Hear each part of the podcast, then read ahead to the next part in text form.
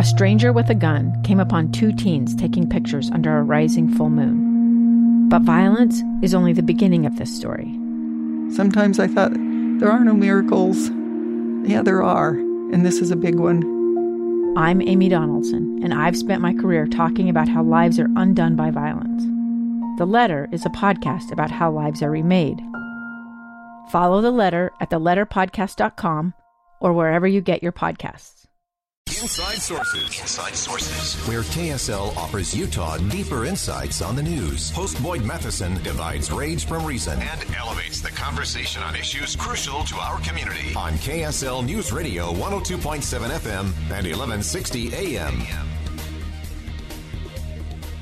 Welcome back to Inside Sources. I'm your host, Greg Skordas, filling in today for Boyd Matheson. They trust me today to do a segment on sports, but it's not me. I get Mitch Harper from BYU Insider and KSL Sports to help me out with that. Mitch, thank you for joining us today. Yeah, no problem. Happy to be on with you, Greg. So let, I, I have to start with BYU because my dad is a huge BYU fan.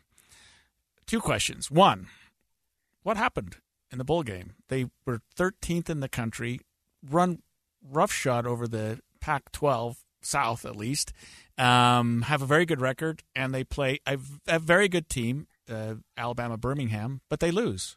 What, what happened there?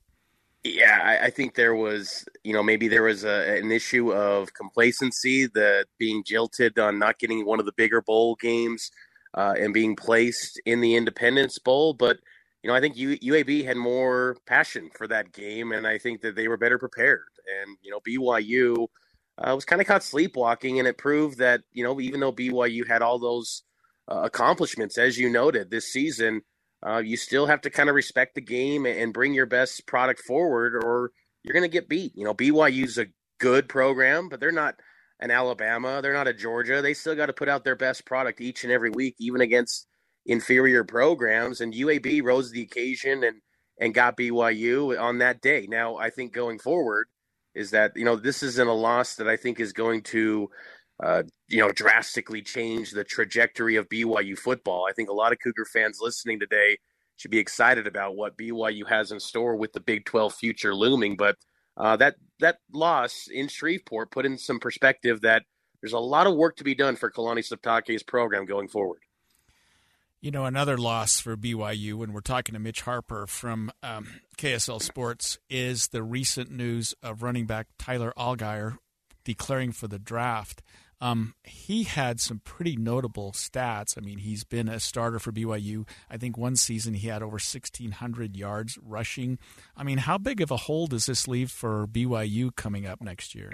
It's a significant hole. It's it's going to be on the level, you know, of losing Zach Wilson a season ago at the quarterback position. There's going to be a lot of eyeballs. I think it's going to be something that that really commands a lot of the the storylines about BYU next season is who will emerge as that starting running back to replace Tyler Allgeier, who who really was uh, remarkable the past two years. He switches, he comes to BYU as a walk on, a walk on running back, but really couldn't find his way much, was dealing with some academic issues early on at BYU, and he really turned it around. I mean, he dabbled a little bit with linebacker spot and then switched back to running back and became one of the great running backs in BYU football history these past two seasons. And uh, so his void that he leaves will be big, but uh, BYU's got some capable players waiting in the wings, and a guy like Jackson McChesney from Lone Peak High School, a guy named Miles Davis from Las Vegas. So there's talent there, but they definitely need to um, uh, find some answers uh, because Tyler Allgeier is is one of the great running backs that BYU football has ever produced. And when you're talking about replacing an all timer, uh, that's a that's a tall order to fill, uh, regardless of some of the weight, the talent that you like uh, coming forward. I think a lot of BYU fans were happy uh, with the news that uh, the coach, uh, Kalani Sitake, is going to stick around for a while. I think he's been a breath of fresh air to that program and has taken it to a new level. We'll kind of see where they go as they enter into the into the big leagues in the future. But I want to shift gears for just a minute and talk about my alma mater, the University of Utah. And we just heard – that um, I think four or five bowl games have been canceled for COVID. I saw yesterday the the uh, the Utah Utes and the Ohio State Buckeyes in parades, I think at Disneyland, I mean, it just seems like you just button up your players right now and say, "Go sit in the hotel," and maybe it's maybe it's easier said than done. But uh, uh, this bowl's going to go off, isn't it? Aren't we going to have the Rose Bowl? I, would expect that we're going to see the Rose Bowl. Even Ohio State head coach Ryan Day said that they're doing everything in their power with with the program, and Utah likewise to to stay healthy and and uh, be in a position where they can play this game. It's interesting too because you know with the NCAA, if, for players that are vaccinated, they don't have to test unless they show symptoms and. Um, you know, for players that are not vaccinated, they have to test, you know, roughly about three times a week. Uh, so I feel like what I the experience that I've seen this this calendar uh, this academic year with these athletes is that pretty much most of them are, are vaccinated.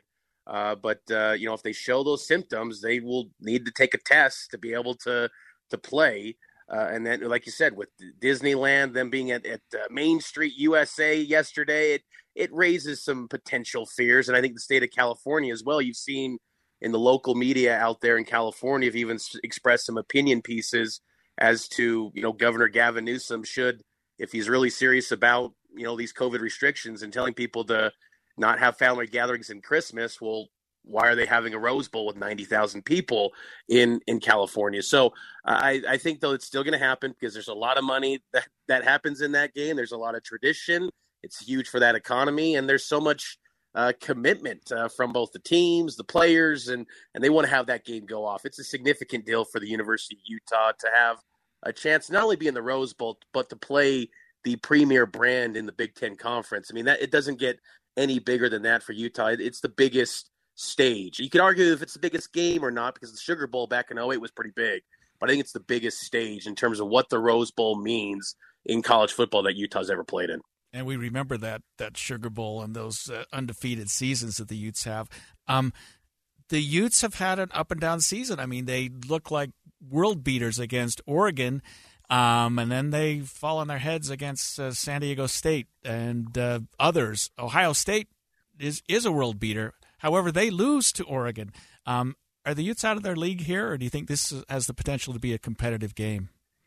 I think that you know Utah, the way that they play, the way they're built uh, in the trenches, uh, they can match up with Ohio State. I think what makes Ohio State so challenging is that they are just loaded with blue chip recruit, five star recruits, all world talents. I mean, they they have Ohio State has four players that have withdrawn from this game are going to go on to the NFL draft, but the guys that are stepping in to replace those players at the wide receivers position, defensive end, well, they're five stars as well. So in terms of just sheer talent, oh, Utah hasn't seen anything close to what the type of talent Ohio State has. But I think it circles back to maybe what the conversation we were having with BYU in their bowl game, you can say, you know, is Ohio State, are they going to be engaged in this game? Do they want to be there? When you're seeing players opt out, I think that kind of speaks a little bit to how they view this game. Whereas Utah, they got an All American linebacker in Devin Lloyd, who's going to probably be a top 15 NFL draft pick.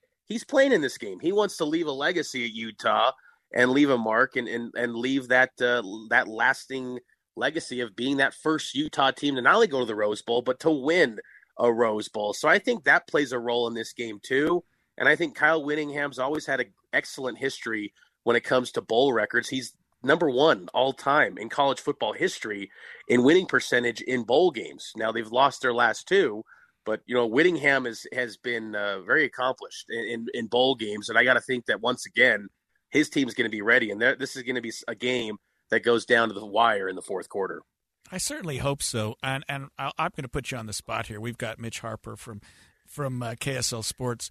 Um, who who wins that game and why? I mean, I, I haven't even seen the line yet because I'm afraid to. I'm af- I'm, thinking that Ohio State's probably favored by a touchdown or something. But but who wins that game? You're well. You're right. Uh, Ohio State is, is, favored by about a touchdown. I, am going to say that it's going to be an upset. I, I think Utah pulls this off, and I think that the reason I say that too is because Ohio State defensively is is pretty average. Uh, you know, you think you know they got a lot of like I said, the, the talent is great. You look at the the roster and the names and the star power.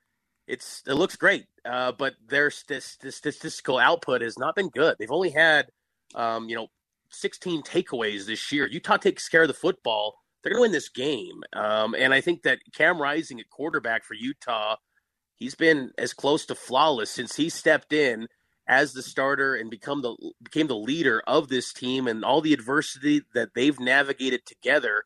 You know, I think it's just kind of a uh, you know a story that's going to be capped off by a memorable experience. And I think that you know Utah in the trenches will not be overmatched by Ohio State. And I think that Tavion Thomas at running back too. He's been one of the most productive running backs in the last two months in college football, near the top in, in total touchdowns this season.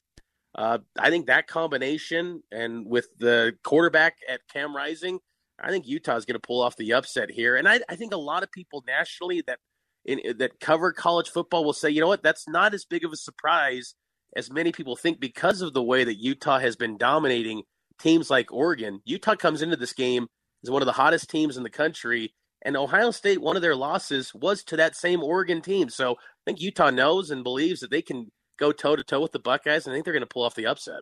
I hope you're right. I certainly do. I'll be glued to the TV on that game. Mitch, thank you so much for joining us today. Um, the Utes looking at that maybe as a as a a huge game, maybe the biggest uh, bowl game they've ever been in in Ohio State. Maybe a letdown that they didn't make it into the uh, college football uh, playoffs. Uh, when we come back, we're going to wrap up our show.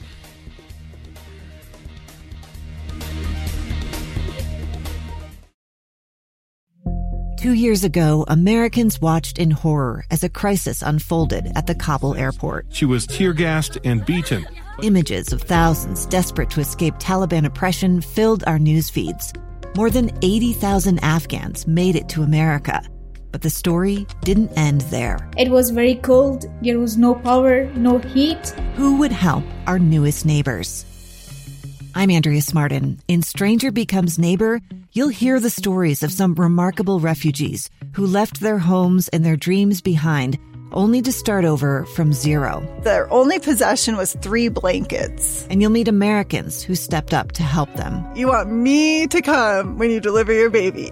What can one person do in the face of an international disaster decades in the making? That's Stranger Becomes Neighbor Find us at kslpodcast.com, follow us on Apple Podcasts or anywhere else you listen.